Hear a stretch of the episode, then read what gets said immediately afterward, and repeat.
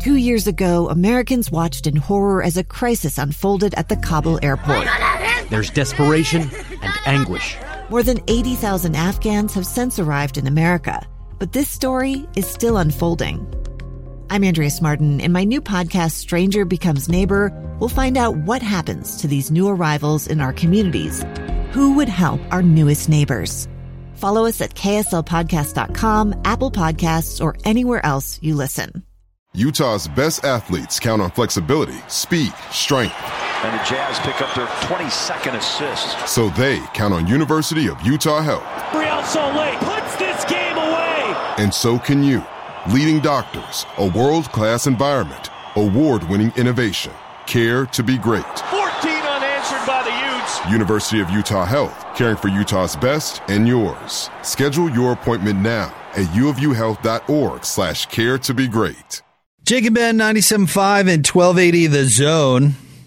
Let's talk a little Utah Jazz basketball. Let's get out to the Smart Rain special guest line. Best of state winner Smart Rain has an incredible Black Friday offer running for the entire month of November. Smart Rain is giving free controllers along with a free Apple iPad to commercial properties who sign up with a paid cellular hosting subscription. Visit smartrain.net or call 877-346-3333. Of course, he's my co-host for Jazz pre, half, and post game coverage. Longtime uh, BYU assistant coach as well. He's our friend Tim LaComb. What's going on, Coach? What's going on, guys? How are you? I'm good. I heard Sunday went well with you and Ben. I, am a little jealous. Yeah, you know, it's uh, it's one of those deals where Ben's your friend, and I kind of know Ben, and then we hang out for a couple hours together, and now we're friends. So, you know, that whole competition for friends thing is going to come up, and it just is what it is. Coach, we can probably just cut out the middleman. We can just get rid yeah, of Jake. I know that's what I, that's my fear. You know. Well, I've already put in my vote. I, I don't want to disclose it, but I will hand out my rose sometime this year. Okay. Um, and you you guys can stand there and wait for who gets my rose.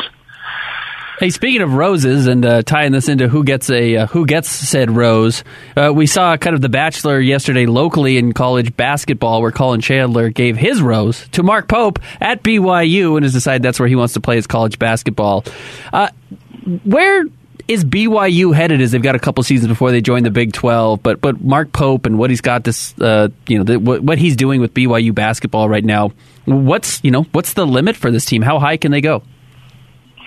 Man, I don't. You know, I think the way that Mark approaches it is there are really no limits. I mean, I think he he's he's looking to try to do stuff there that's never been done before, and um, you know, in the way to do that is to get really good players that want to be there and stay there, and um, and so I think that you know the, the the job they're doing is pretty noticeable uh, in terms of the guys they're bringing in. I think they've, you know, they certainly are are getting guys from you know the, the advantage of of the the new transfer rules are really good for BYU, and then also I think the NIL is a huge thing um, because you guys know this. I mean, there's there's a ton of support in the state for schools, but like, there's nothing like the support that BYU gets, you know, in the state or around the country. Um, and so they, they're tapping into that, and there, there's a real loyal and dedicated fan base that wants to see it all do well. And BYU is really proactive. I think that's that's really the story here in my mind is how proactive and assertive BYU's been with the NIL and how you know, like Utah, for instance, I think's fallen way behind and uh, and are not doing as good a job. And I think ultimately, you know, that stuff kind of comes to the forefront.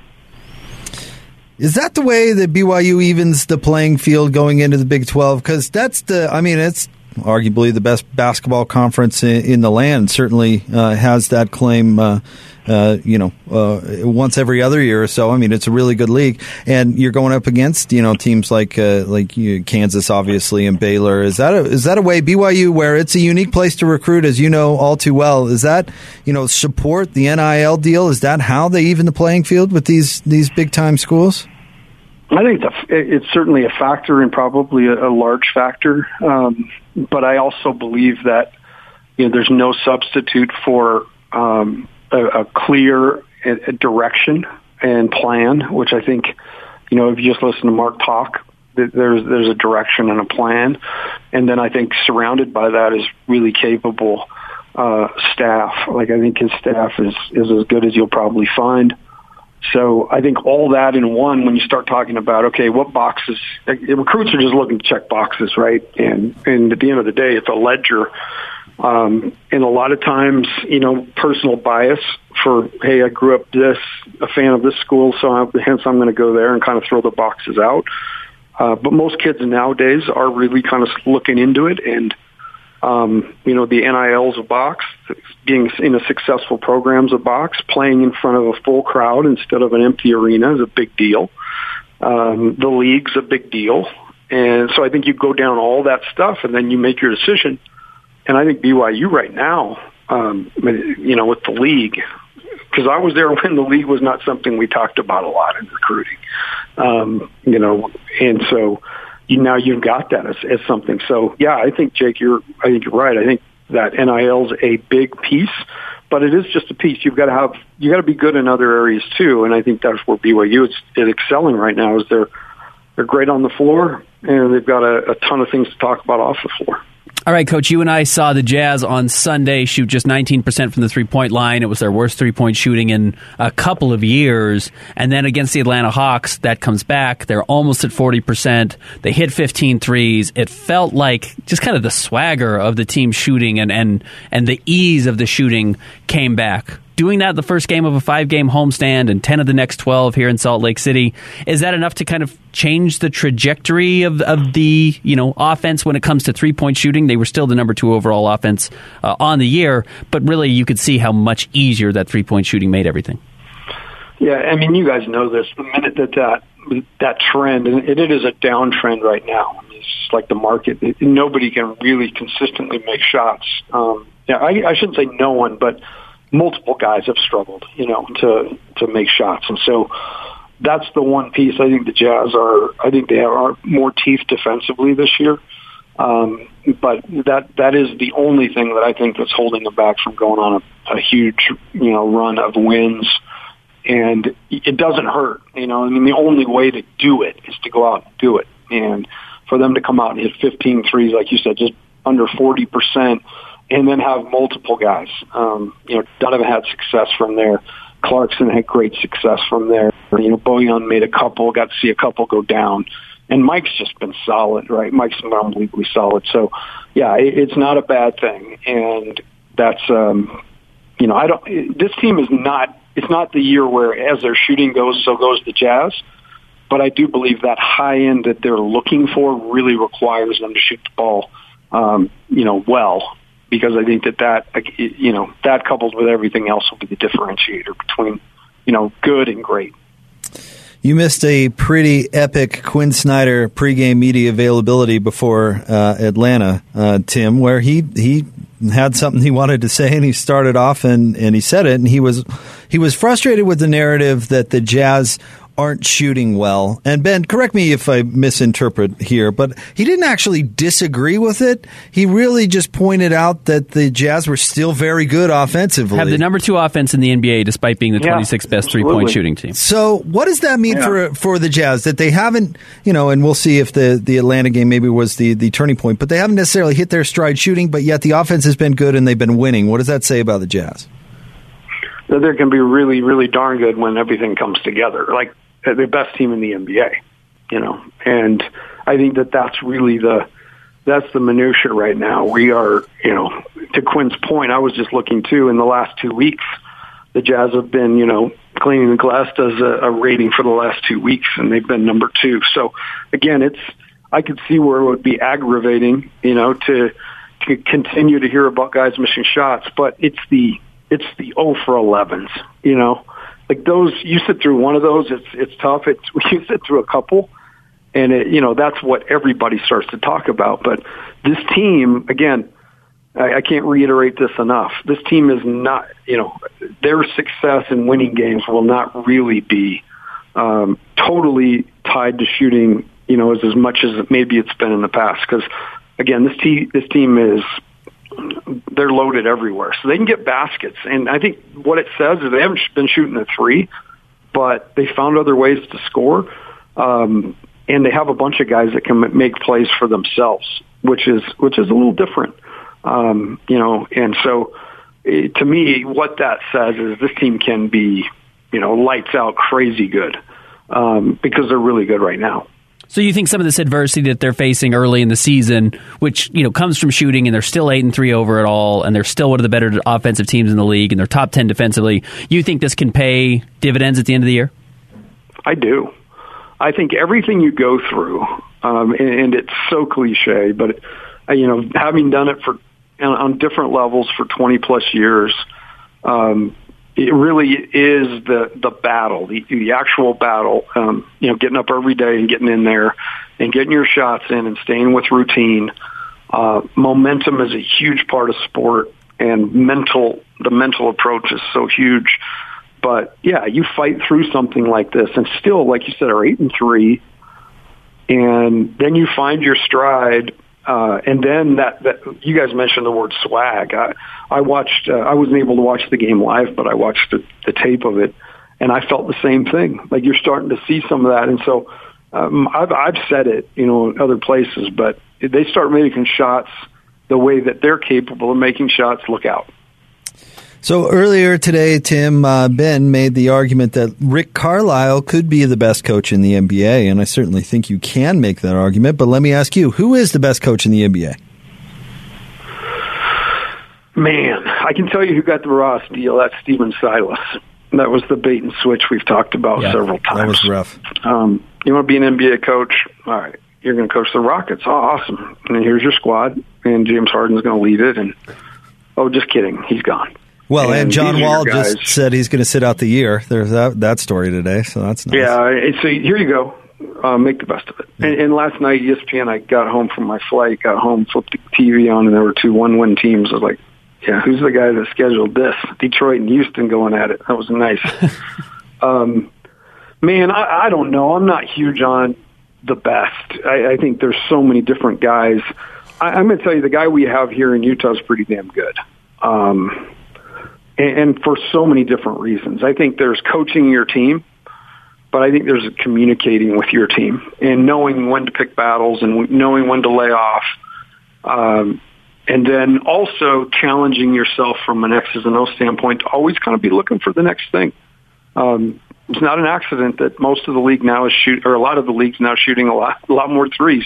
And I remember we were freaking out when the Jazz hit 40, and now it's just like, oh, they only they only took 39 or 40. Okay, um, so I think for all those reasons, Quin Snyder has to be, you know, one of the guys at the top of the list. And um, I, I really kind of found a new appreciation for him watching the teams closely the last couple of years.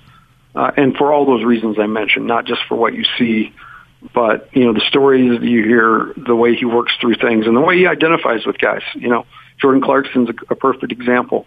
Dude felt, feels like he's t- trusted and loved, and uh, and can be who he is. And he's certainly been a huge part of why the Jazz are good. I think you go down the list; those relationships are really important. So, with the Jazz taking on Indiana tonight, and kind of looking like they're starting to break out of the shooting funk a little bit. What are you looking for from the Jazz? So so we know for sure, hey, this team's you know, I mean, they're obviously headed in the right direction, but they're kind of on that that really steep trajectory now where they can jump to being the best team in the NBA.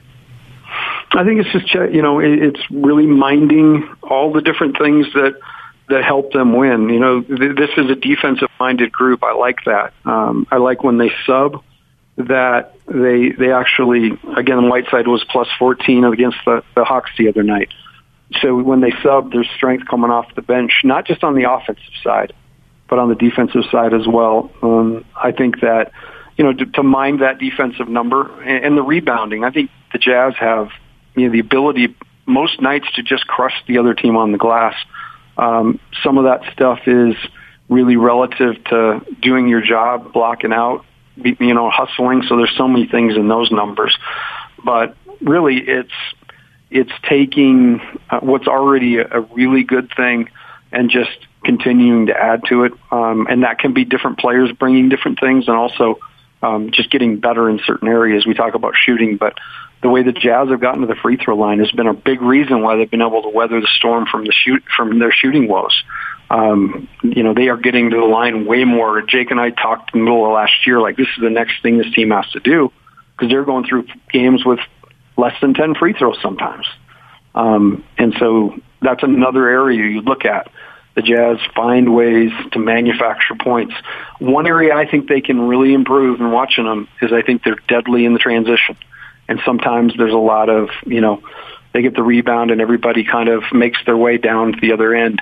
Um, if everybody will run in space the way Quin wants them to, there's so many opportunities there as well. So I think you're just looking for opportunities to harvest points and and and, and productivity. Coach, you are the best. Thank you very much for coming on it as always, and I look forward to seeing you uh, this afternoon. Likewise, and um, yeah, I'll, I'll, I'll, keep making my decision. I like you both right now. I'm, right. Going to keep you both around for a minute. All right, All right. I'll lobby you. I, I, get a lot more time with you than Ben, so I feel like that's I, true. I, mean, I can put on the ledger. Like if I'm a recruit, you know, Ben's really hip. Um, ben can connect me to the, uh, you know, and then Jake, you're you're a father of, of a couple kids, so you, you, you know, I just different things I can. Yeah, just I'm trying to figure out some things. I yeah, I'm not hip at all. You, you, you, know me well enough to know that. Not not in the slightest. But Ben, he's but, really cool. And I also have Ben's kids. really cool. Yeah, the best of both Ben's worlds. Ben has Ben's hip and has kids. Yeah. Wow. Okay. That's amazing. that's probably he, he just got the he just got a little bit of the nod. But how, we'll how about this? We can both live vicariously through Ben. That we can do. That I'll, we I'll can agree do. there. All right. Okay. Th- thanks, Coach. You're the man. Thanks, guys. See you. Tim LaComb. You know who we don't talk about enough as uh, best coach in the NBA is Mike Budenholzer. Coach Bud? He, he just won a championship. Yes, he and did. he found a way to win in Milwaukee, which is not a place where you win unless you have Kareem. Now, they do have Giannis, who's probably the best player in the NBA right now, but he found a way to get a very unique basketball player to be the best player in the NBA and helped kind of, you know, hand the team over to him, but still run a system, which is one of the things we've talked about, and found the right types of guys who are not superstars. Khris Middleton is not a superstar. Jrue Holiday is not a superstar. They're very high level players, but it is not the Kyrie Irvings or the Paul Georges or the Kawhi Leonards of the you know that you say, hey, let's build a team and find these incredible supporting casts. Uh, he's won with the system, and you know we loved him. And uh, there was a conversation that he might be the best when he was in Atlanta. And then it seemed like a home run when he got hired by Milwaukee, and then he won a championship. So if you check all the boxes, you should get the respect for checking all those boxes. Well, and to your, uh, you know, to com- combine two conversations, uh, one we had earlier in the day, when a good coach comes in and replaces a bad one, and the the results are immediate. That's probably a good sign for the good coach Correct. and a bad sign for the bad coach. Yes. See Mark Jackson and Steve Kerr. Correct. You know? 100%. Steve Kerr makes an immediate impact, and all of a sudden they're a great team, and you wonder, what was Mark Jackson doing? And I feel the same way about Jason Kidd and Coach Bud. But Jason Kidd got another job, so good for him. I do think sometimes we fall in love with the idea of figuring out how the watch works versus just figuring out what time it is. And sometime, you know what's awesome right now? Chicago went from being really bad to really good. And what happened? They added Lonzo Ball, DeMar DeRozan, and Alex Caruso. And all of a sudden, they have a really good defensive team. Well, Alex Caruso is a great defensive player. Yes. Let's respect that that's awesome. Let's respect that, yes, he does all the things you want from a guard defensively, and that has elevated them to a significantly higher level. Sometimes we want to say it's, oh, it's how you play defense, or it's the team style of defense. Like, sometimes you just have an awesome dude. You have a baller. And Alex Yep. Caruso is a baller on the defensive end, and he gets steals, and he gets steals in transition, and he makes highlight plays, and that's good. That's fun, and we can celebrate those guys going back to our Bud point. You know, but you can say the same thing about Quin Snyder. You know, and, and no, Tyrone Corbin wasn't given a, a ton of tools to succeed, but also he had some issues where he was not getting the most out of the talent, and Quin Snyder came in and started getting more juice out of that fruit. You know, he just he started getting more juice for the squeeze out of this Jazz team, and they started elevating to a much better roster. I So- go back to uh, to that awkward interview with uh, Richard Jefferson and Trey Lyles. Yeah. when Trey Lyles was complaining about Quin Snyder's what uh, two hour practices or whatever he was Three. uh, uh, Yeah. three hour practices or whatever he was belly aching about, and uh, Richard Jefferson said something along the lines of, "Oh, come on, man, you you can't complain about that. I was in Utah. You know, he tried to give him an out. Yeah. and Trey Lyles goes." Yeah, you were. Who was the coach when you were in Utah? And Richard Jefferson's like Ty Corbin, and Trey Lyles goes, "Yeah, exactly." Ty's still hanging around, right? He's got a job. He's a good guy. I hope he is. Really nice guy. Uh, extraordinarily nice guy. But Yep. um, Trey Lyles, yeah, I, I, that was my favorite part about it was Richard Jefferson trying to give him an out. Like, hey, dude, it's not a real good look for you to be complaining about practice time when you stink. Yeah. Eh, when you're not terrific, and you know, if you're Allen Iverson, knock yourself out complaining about practice time. But if you're Trey Lyles, you need it. He's uh, in Orlando. Old Ty Corbin. Still an assistant in Orlando. So good for him. Absolutely. Uh, you know that trade for Donovan Mitchell continues to look good. that Trey Lyles trade, who's uh, Trey's uh, on a minimum deal right now in Detroit. Donovan Mitchell is one of the you know pretty. I think at this point, probably and arguably one of the ten best players in the NBA right now. Yeah. So that's a tough trade for Denver. Well, and then uh, what the Rudy trade was uh, with my guy Erick Green Eric from Green. Virginia Tech. Former Jazz man Erick Green. Not in the league anymore. Spent a weekend in Utah Yeah. on a ten day. Not in the league anymore. All right, stay tuned. Tyler Lydon, who they also drafted in the first round, played two seasons in the NBA. Didn't get his uh, rookie deal extended. Oof. Didn't get the qualifying offer. That's how you know it was a miss that was a because it's like a no-brainer to give him a qualifying offer. You have two. You probably traded two Hall of Famers in three years to the same team for zilch nothing. for nothing. They're lucky they draft drafted Nikola Jokic where they did. 'cause that- Correct. That, and Jamal Murray. That erases And, I mean, some mistakes. Jamal yeah. was a lottery pick. It helps to not have Donovan Mitchell if you have Jamal Murray. It helps to not have Rudy Gobert if you have the MVP and Nikola Right. Jokic. But yeah, that's still you know we love Karl Malone and John Stockton. Dominique Wilkins and Magic Johnson would have looked pretty good in a Jazz uniform Uh, too. yeah. Well, I mean, you know, probably some of the heat on the Dante Exum miss was negated because they drafted Rudy or, you know, Yes. traded for him Yep. and, and got Donovan as well. Uh, and Enes Kanter, they missed on him at, uh, what was he, number th- Three. Three? Yep. So, you know, it helps when after the mistake, you fix it a little bit. And every team has them. Every team Sure. has their you know their their ebbs and their flows, their highs and their lows. And then, uh, except for the Kings, and they pass on everybody who's good. Outside of De'Aaron Fox, I guess. Poor guy. He's not good this year either. No, that's he's, true. he's taking a downturn. Top three stories at KSLSports.com. Coming up next, Jake and Ben, 97.5 and 1280 The Zone. A gun in the face. Then all of a sudden, they all kind of lined up. They pointed their guns at me.